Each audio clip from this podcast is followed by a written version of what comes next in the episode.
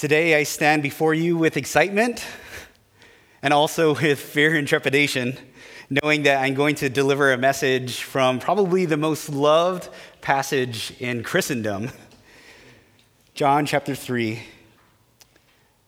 The, this chapter captures the hearts of men.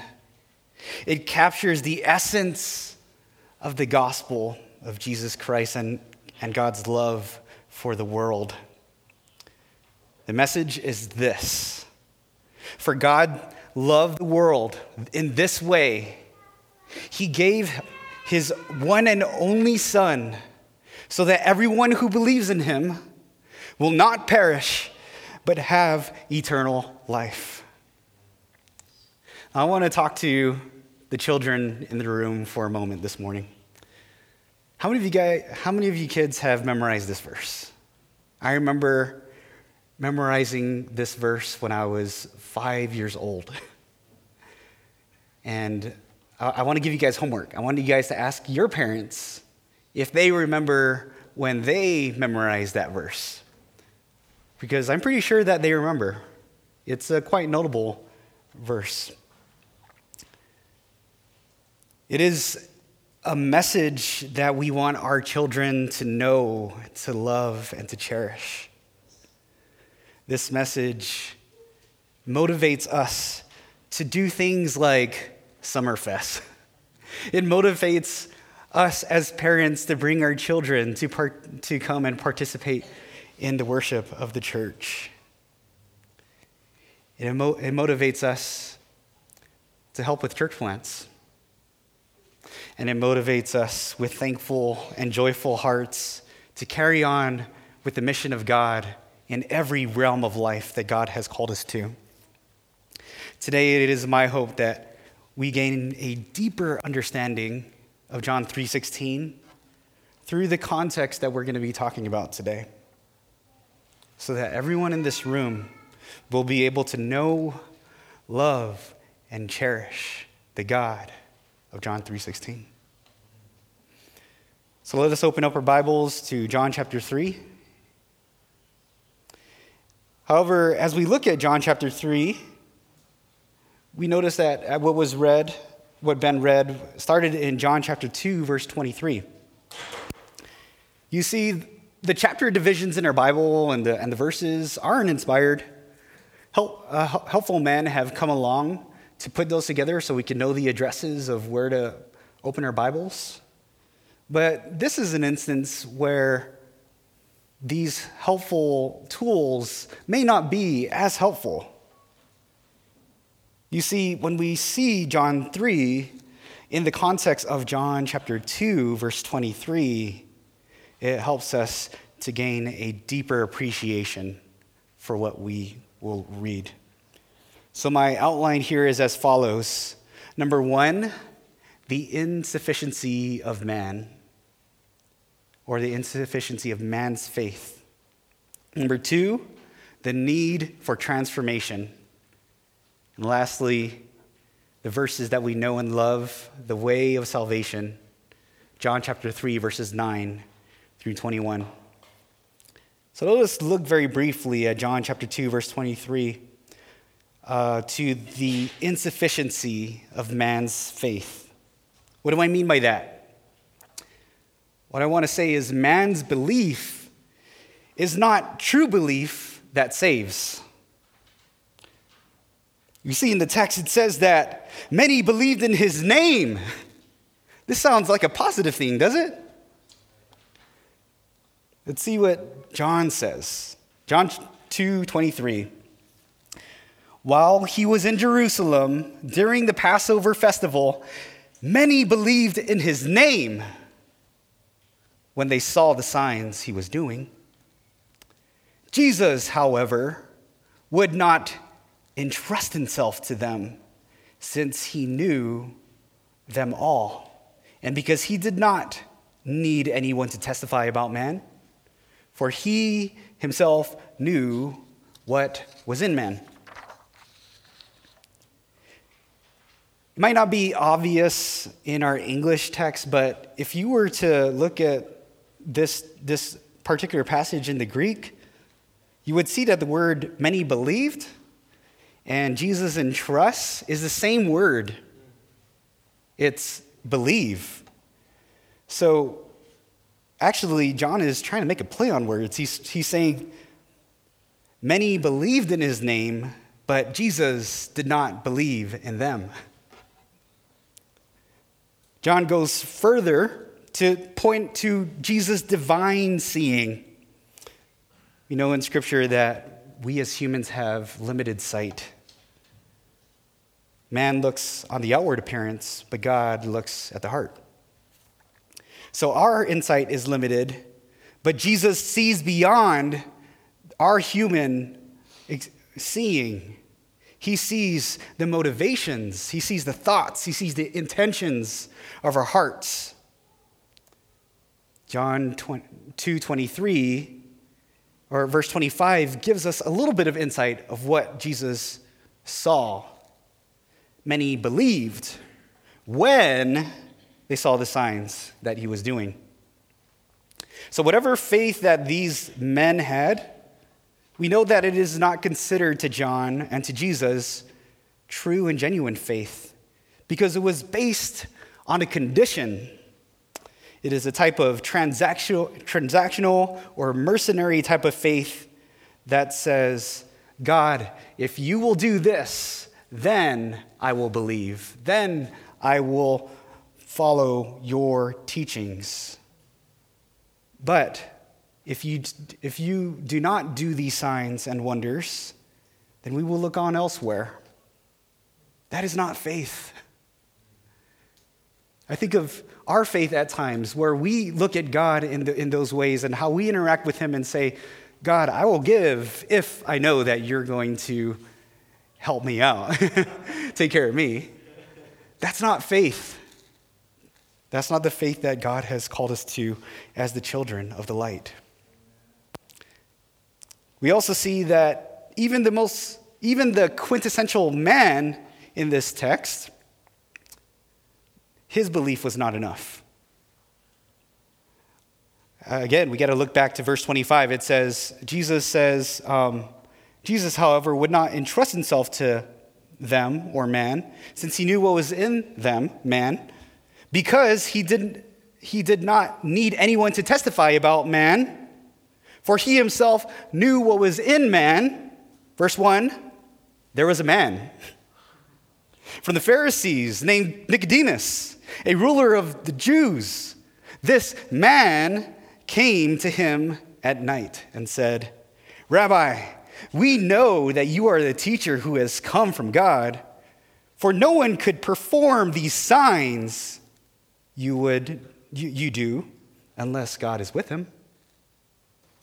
I want to point out three different aspects that help us to understand what's going on here in the text.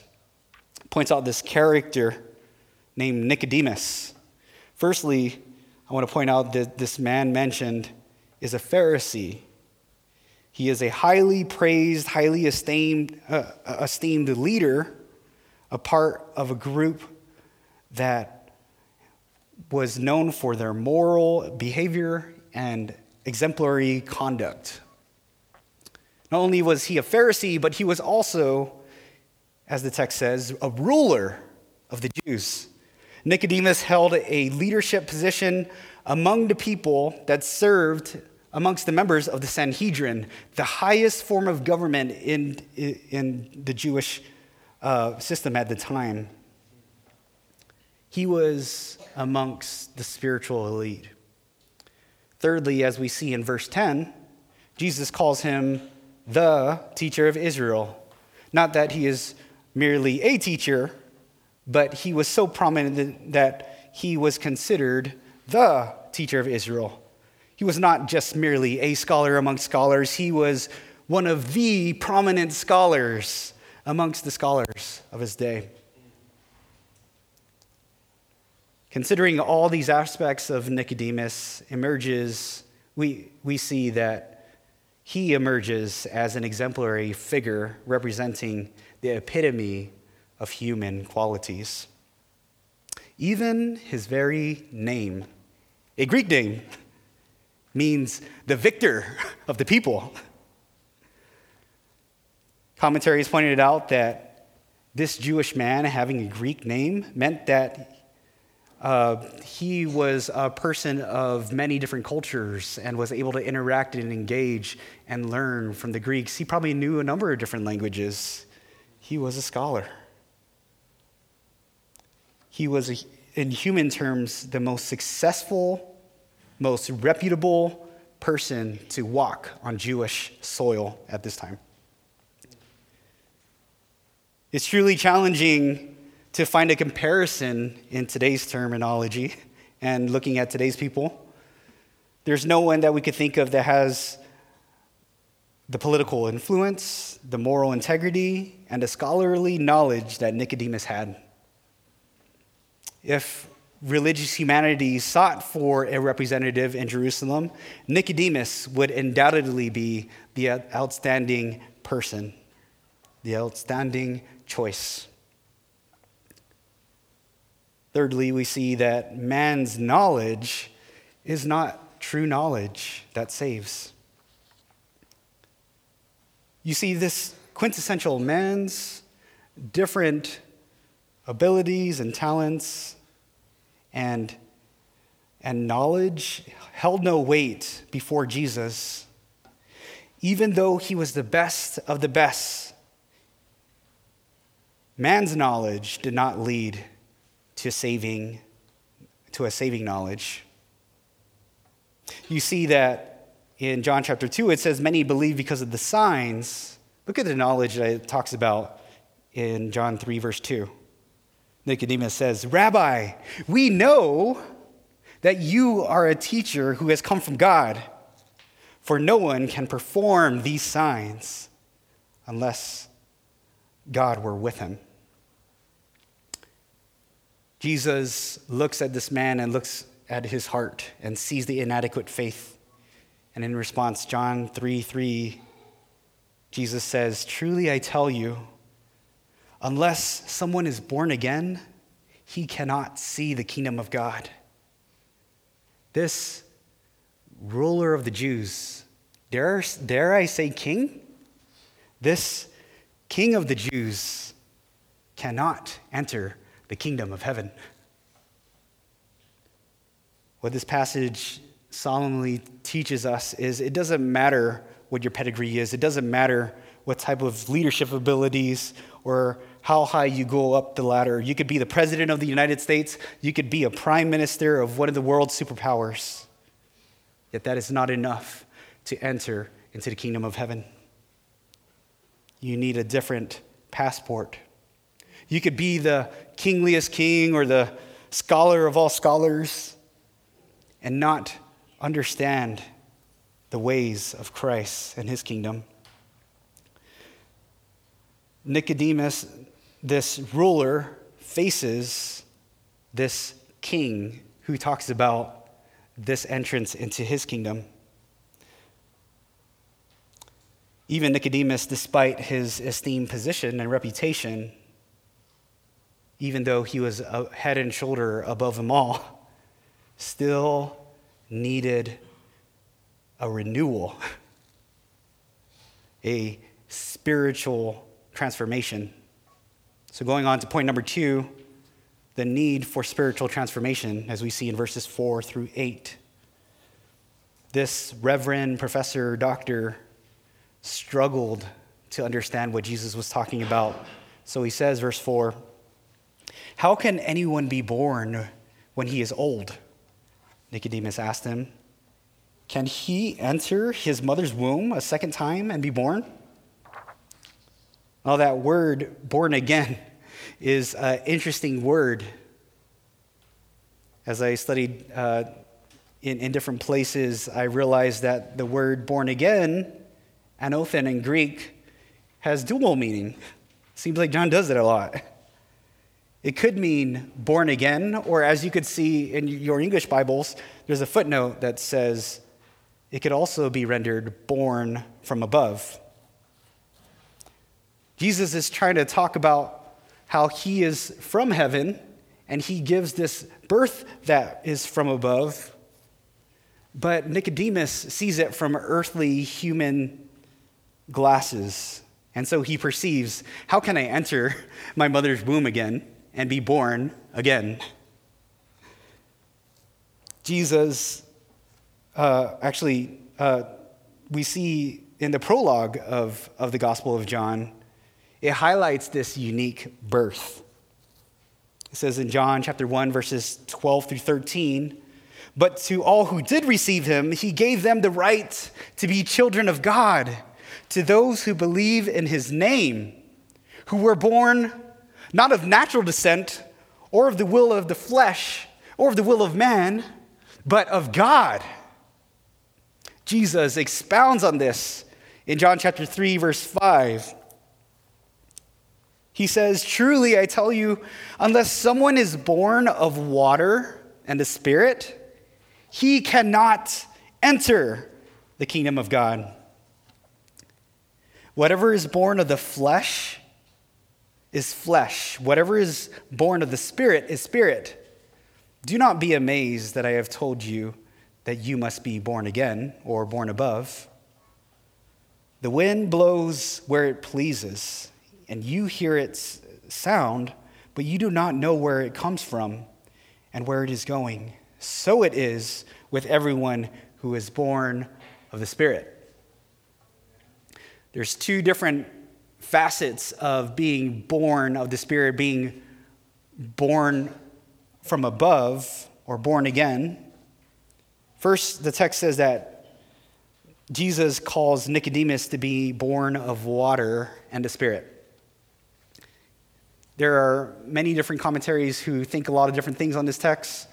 I've heard, and I've, I've believed that I, at the time that water was, water meant physical birth, and spirit uh, birth, that's the birth of the Holy Spirit. But as we see in the Greek construction, it puts them together it's water and the Spirit. Even though many people have seen this birth as two different things, we should actually see it as, as one thing, two sides of the same coin. You see, in the context, both the water, all throughout John, it talks about this uh, the baptism of John and the baptism of Christ, or these cleansing pots that were supposed to hold cleansing water in, uh, in the wedding. Yet Jesus is the ultimate cleanser. You see, commentaries point out that it is the same process, but it, it sees it from the human or the physical aspect, where it points to a type of water baptism. You see, baptism is more than merely dunking someone in water. In the first century, this had true and lasting significance. If you had a Muslim friend and you were asked them to be baptized, that, that would be a very significant event.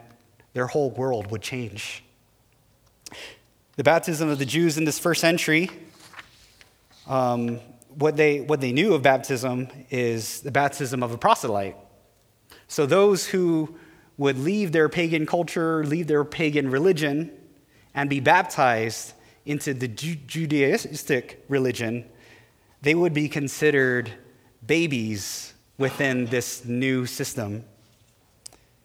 Jesus is saying to Nicodemus, You must become a child. You must cross over this social boundary and not hold on to your leadership or the fact that you are a teacher of Israel, but follow me, renouncing those ways.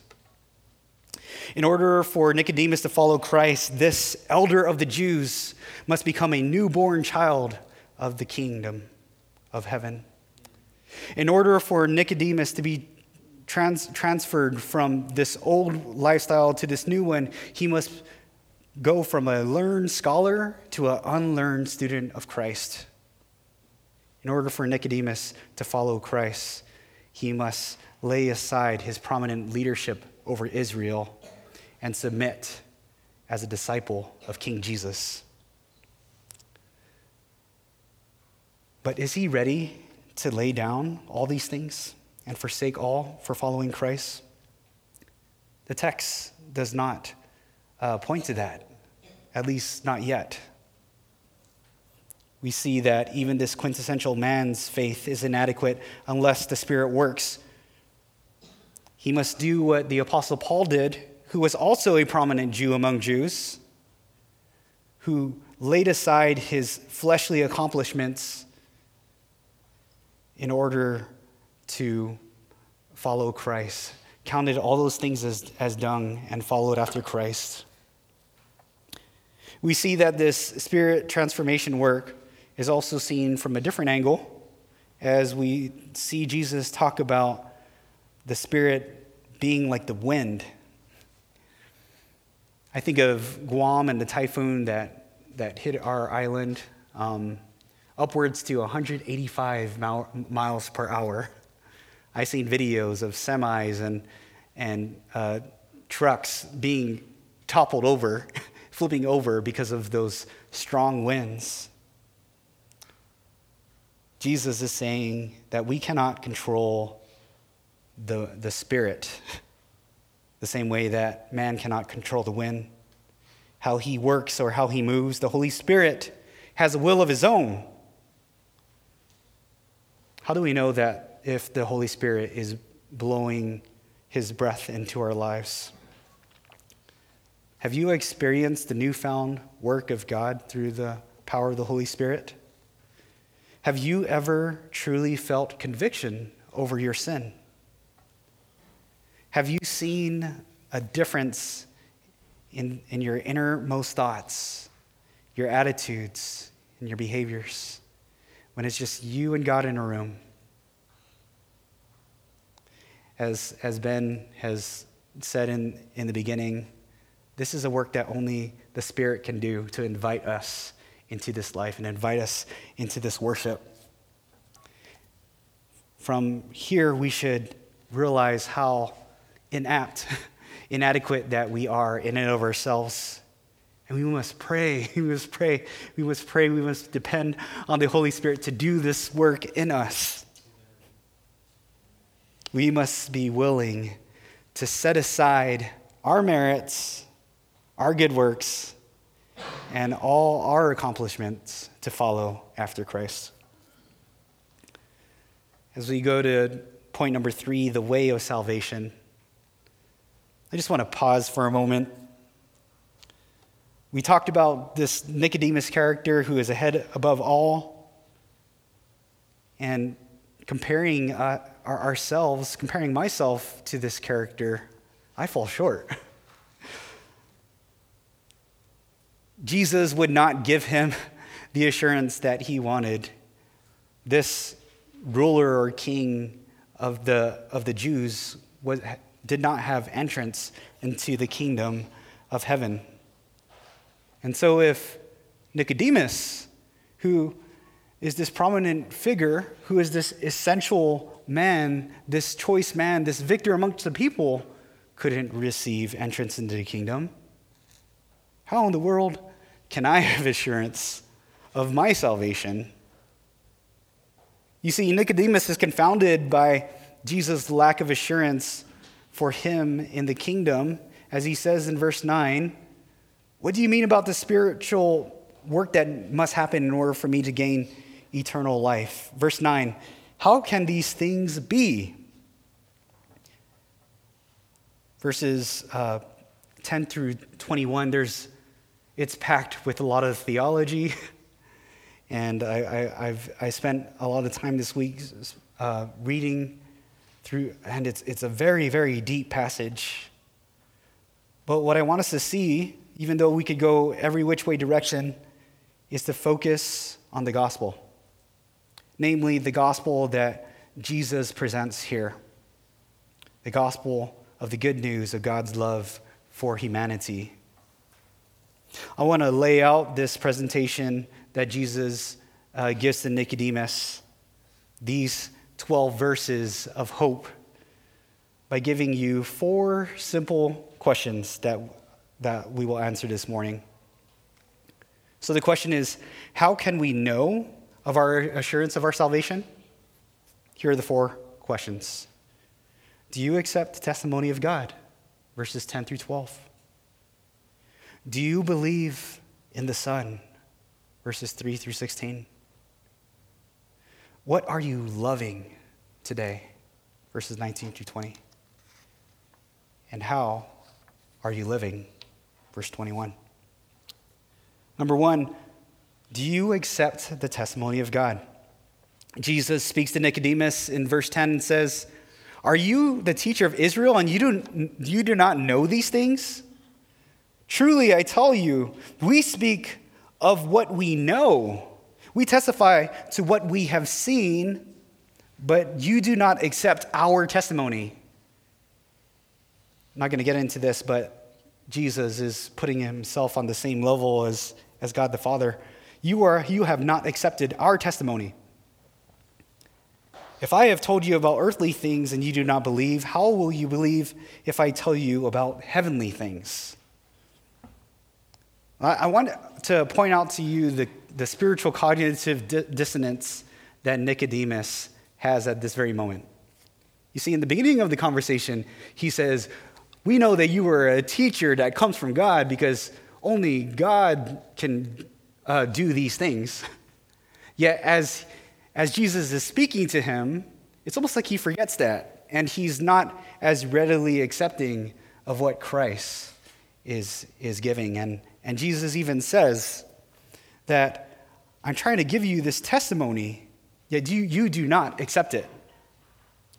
So, without the accepting of the witness of Christ, except without the accepting of the wisdom of that we find in his word and receiving it as true, we cannot enter the kingdom of God.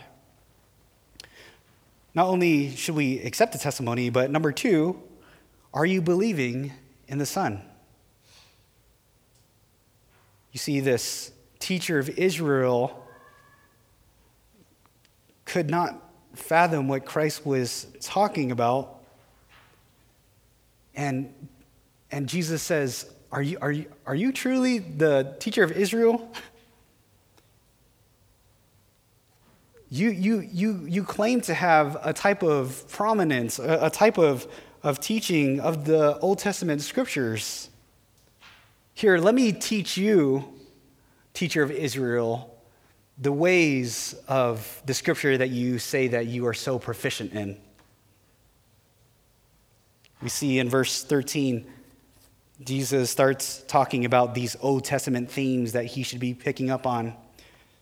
Verse, verse 13 No one has ascended into heaven except the one who descended from heaven the Son of Man. Verse 14 Just as Moses lifted up the snake in the wilderness, the Son of Man must be lifted up, so that everyone who believes in him may have eternal life. For God loved the world in this way, he gave his one and only Son, so that everyone who believes in him will not perish, but have eternal life. Jesus speaks to this prominent Old, Old Testament, Old Covenant teacher, and he points out three different themes or portraits that Nicodemus should pick up on. Portrait number one uh, Jesus claims himself to be the Son of Man that Daniel prophesies Notice that Jesus calls himself the Son of Man and not the Son of God. In, in our culture today, we would think that being called the Son of God would be uh, more uplifting of Christ. Yet in this Jewish culture at the time, calling people the Son of God was pretty normal. It wasn't necessarily something that you would call divinity because even in the scriptures, Adam and Solomon, King Solomon, are called sons of the sons of, of God. The term Son of Man, on the other hand, has a deeper meaning that derives from the book of Daniel, chapter 7, where it depicts this human like figure, this divine king who would rule and reign and receive glory, authority, and worship from all peoples on the earth. By identifying himself as the Son of Man, Jesus is actually asserting his divinity and kingship. He is saying that he is the Son of Man that is prophesied in Daniel 7. And in this context, the Son of Man is not lesser of a title, it is a greater one. Portrait number two Jesus claims to be the symbol that Moses lists in the wilderness. In this passage, Jesus draws a parallel in the incident where um, the children of Israel are in the wilderness, and Moses lifts up a bronze serpent in Numbers 21. You see, the children of Israel fell under a curse because of their, their sin. And there were venomous snakes around them that were biting them. But those who looked toward the sign or the symbol that Moses lifted up on a pole would be restored to health and live again. So too, the Son of Man will be lifted, not on a pole, but on a cross and those who look to him will not perish, but have eternal life. Portrait number three Jesus claims to be the one and only Son. Promise to Father Abraham. Jesus further explains that he fulfills the promise to Father Abraham that is, that is regarded in Genesis 22. God directs Abraham to offer his only son his beloved son to be sacrificed. As Abraham carries out his duty and follows God's command, God intervenes and stops him, revealing that the purpose was not to strike down Isaac, his only son, his beloved son, but ultimately is supposed to foreshadow a day that was to come, where God the Father would display his love for the world by giving up his one and only Son, his beloved Son, as a sacrifice, and all those who see him lifted on the cross and believe in him would have eternal life. This word believe is in, in this passage of Jesus displaying the gospel to Nicodemus, the word believe is used seven times. He doesn't want you to miss it. Believe, believe, believe. This is what happens if you don't believe in the Son. Believing in the Son leads to eternal life. Thirdly, we must ask ourselves if you want to be assured of your salvation, what are you loving today? What are you loving? John chapter 3, verse 19, it says, This is the judgment. The light has come into the world, and people loved darkness rather than light because their deeds were evil. For everyone who does evil hates the light and avoids it, so that his deeds may not be exposed. You see, that's what's happening in this Nicodemus narrative in the beginning of the chapter, it says that Nicodemus came from the nighttime. And all throughout the book of John, uh, nighttime and darkness is held with, uh, with bad connotations. And so, what we're, try- what we're supposed to read here is as Nicodemus comes for the night, uh, some commentators have said that he did not want to go uh, during the day because uh, he did not want to be seen as uh, coming to Jesus, as he, he was not ready to have that type of relationship publicly. Whatever, whatever you may think about that, just know that this Nicodemus who comes out of the darkness, who speaks three times, is no longer speaking anymore. So you see this light of Christ, he continues this conversation. You don't hear from Nicodemus anymore. It's almost like the darkness is exposed from the light. There are two type of people in this world. There are people who love darkness, and there, there are those who love the light of Christ. To know where we stand, we should consider what do we truly love? John chapter 3 says that many people prefer the darkness rather than pursuing this light of Christ. So we should ask ourselves today do I have a genuine faith? Do I believe? One of the ways that we could know that is by asking the question Do I genuinely love the light of Christ? Do I find joy in being with Jesus? Do I love spending time with people of the light? Or do I see it as a burden? Are you willing to let go of your sinful habits and embrace this life of, of light that is found in Jesus Christ? These are the types of questions that help us to reflect on whether we are truly believing by looking at our affections. Our affections point to where our belief stands. Number four, how are you living today? And this was something that I didn't see until I started reading and studying this text, John chapter 3, verse 21. But anyone who lives by the truth comes to the light, so that his works may be shown to be accomplished by God. This is, in, in, in, this, in this verse, we see that belief is more than just a mental assent it leads to action. Because it, is, it, it teaches us that believing is more than a mental assent like that of Nicodemus, but is an action of faith.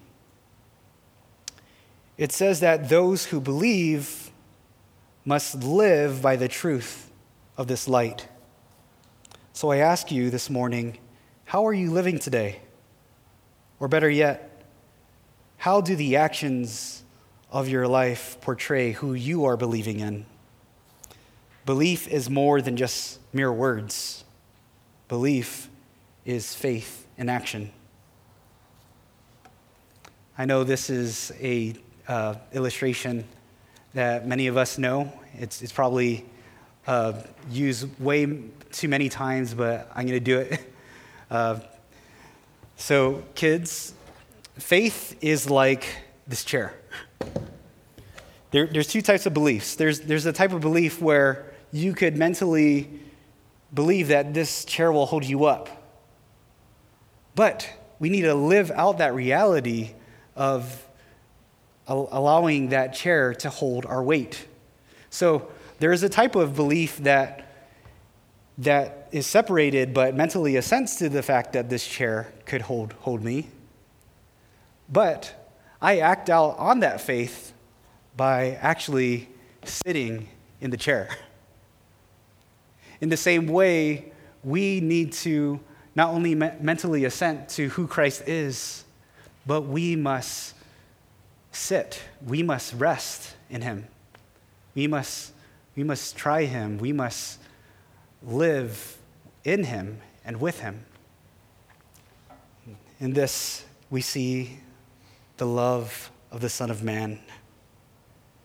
That this king who came down from heaven did not come at this time to condemn the world or to bring judgment to the world, but he would bring life through his sacrifice on the cross. And that's how we can know that we are, are, are believing. Number one, are you accepting the testimony of God in His words, in what is spoken in, in, through the Spirit? Number two, are you believing in the Son? This not only Son of God, but the Son of Man, this kingly figure who will rule and reign for all eternity. What are you loving? And how are you living? Let us consider the love of Christ who came down from heaven, not to be served, but to serve and give his life a ransom for many. Let's pray. Father, thank you for this, these people of the light that you have established through your coming down.